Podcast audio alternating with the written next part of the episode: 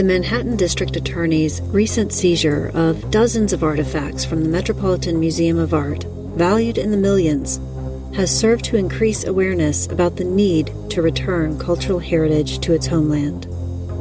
During a recent Second Saturday Art and Justice online gathering, this point was raised by artist and attorney Stefania Salas Bruins, as well as the unresolved issue of who profits when cultural heritage is sent on tour.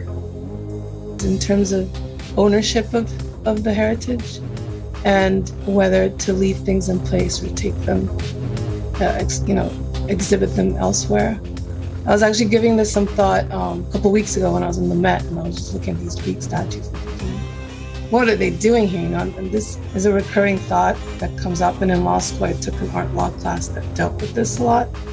And there's obviously arguments on both sides, you know, leaving it, like leaving the terracotta warriors out in um, you know, in China, like maybe less people see it because not everyone's going to make the trip. Bringing it to Times Square, which they did, I think, a decade ago, gives gets a lot of eyes on it, shares the story more. But who's profiting from it? You know, it's the the American corporation that brought it over and toured it. It's not the money's not going back to the place where that art or whatever it is that's being moved around comes from.